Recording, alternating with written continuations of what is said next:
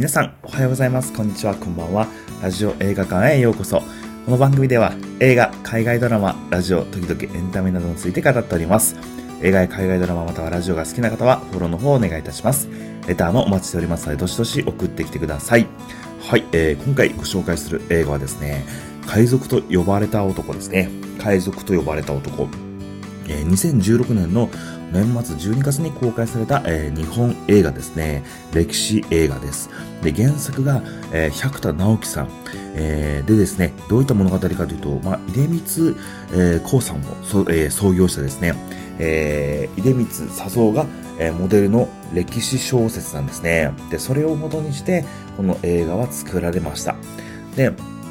私もですね、2016年年末にですね、ちょっと本当にこの映画すごい楽しみにしててですね、まあ、まあ、小説原作は読んだことないんですけども、あのー、まあ、主演が岡田准一さんということでですね、えー、岡田准一×歴史小説×映画っていうですね、もう、もう、やっぱり永遠のゼロですごく、あの、感動させていただきましたので、やっぱり、この岡田さんが出てる歴史ものの物語、大河ドラマもそうですけど、すごい楽しみにしてたんでですね、えー、この映画を見た時はすごいワクワクして見に行った記憶があります。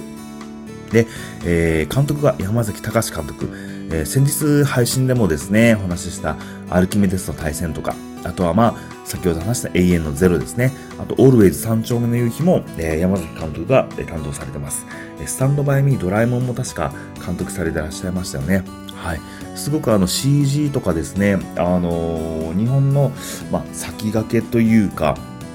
たくさんこう歴史系の、まあ、物語作る中でも、まあ、CG を多用される監督なんですけど、まあえー、それそこはですね、まあ、すごくマッチしてて、あのー、それがなんていうんですかね、物語をこうぐっと底上げしてくれるようなも、あのー、映画作りとかをされますよね。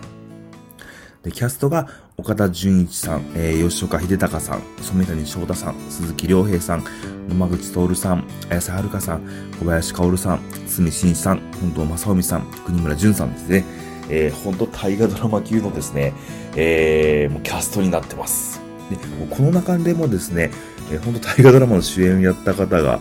1、2、3人いらっしゃって、で今年のキリンが来るでもですね、染谷翔太さんはなんと、織田信長をやってらっしゃってですね、めちゃくちゃ、最初出てきた時はもうなんかちょっと童顔丸顔で、織田信長があんまりなかったんですけど、もうここ最近めちゃくちゃ織田信長ですよね。で、なんか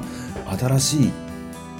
織田信長像というか、えー、あと十何回あるんですかね、すごく、あのー、本能寺の変まで楽しみだなと思って見てます。はい、ちょっと話それましたけれども、えー、ストーリーなんですけども、まあ、戦後ですね、1945年戦争が終わって、まあ、あのー、まあ、日本は本当にボロボロになって、えー、このですね、岡田准一さん演じる国岡鉄道が、えー、経営する、この国岡商店、まあ、あの石油とかですね、そういったあの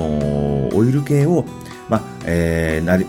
で、なりわいにしてる、まあ、ですね、会社だったんですけど、まあ、そういったですね、この国岡、えー、商店が持っている資産っていうのはほとんど国に奪われてしまって、さあ一体これからどうしようかという時にですね、もうみんなボロボロになってるわけです、社員も。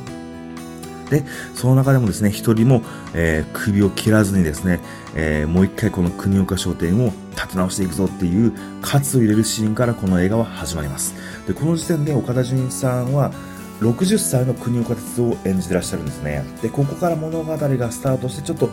過去過去に遡ってですね、物語が進みながら、えー、進んでいくというような形になってるんですけども、まあ、その中でもですね、まあ、どうやってこの南極を乗り越えていくかと。で、まあ、旧日本軍のですね、あのタンクの底に眠った貝油を処理する仕事を請け負ったりとか、まあ、その昔はですね、その、漁船で待ち伏せして、あのー、その漁船の、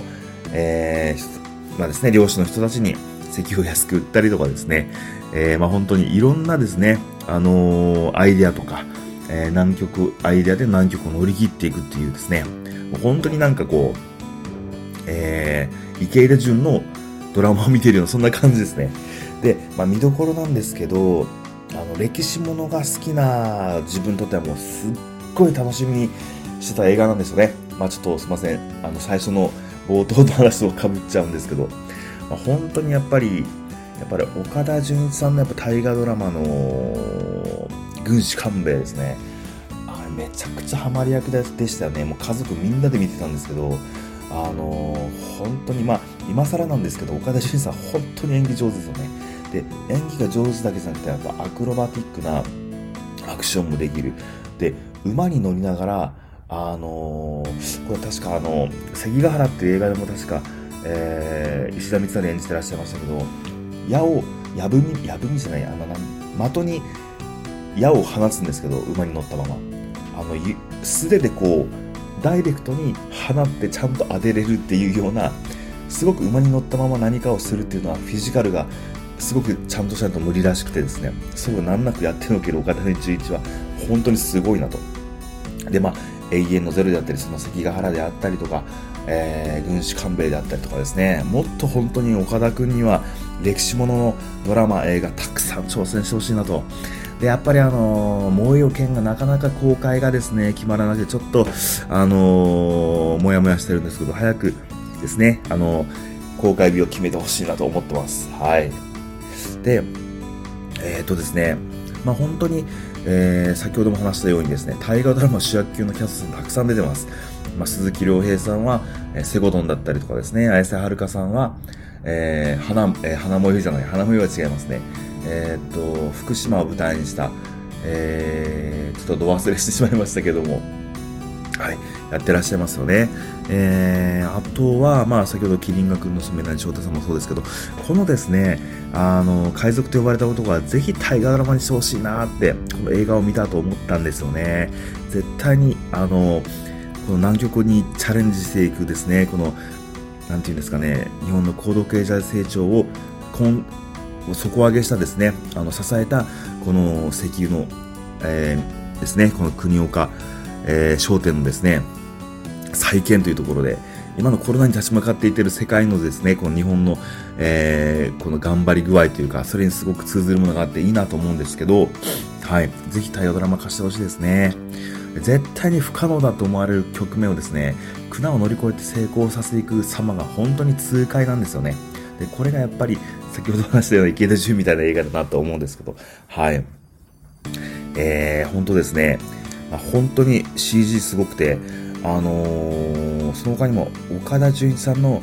メイクがすごいんですよね。えー、なんか、本人はまだ30代じゃないですか。30代後半、まあ、撮影当時は30代半ば前半だったと思うんですけど、あの、60歳、90歳の役もやってらっしゃるんですよね。それが本当にすごいなと思います。はい。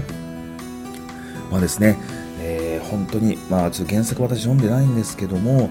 まあ、過去の偉人たちが成し遂げた功績をですね、ドラマを通じて、こ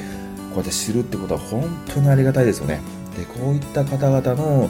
あのー、命がけのですね、チャレンジ、で努力の上で今の平和があると思ったらですね、感謝しかないなって、本当にこういう歴史ものの小説、まあ映画、ドラマを見ると本当そう思いますね。で、やっぱり本当、感謝の気持ちしかやっぱりないですし、でそのバトンをですね次の世代に渡すのが役目なのかなってちょっと深いところまで考えたりしますけれども、はい、そう思わせる映画でした。えー、この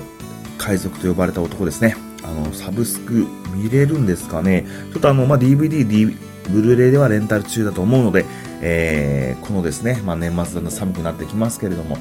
週末のお昼過ぎとかですね、ぜひなんかゆっくり部屋で見てほしいなと思う映画です。はい。それでは本日の上映はここまでです。また次の配信でお会いしましょう。龍之介でした。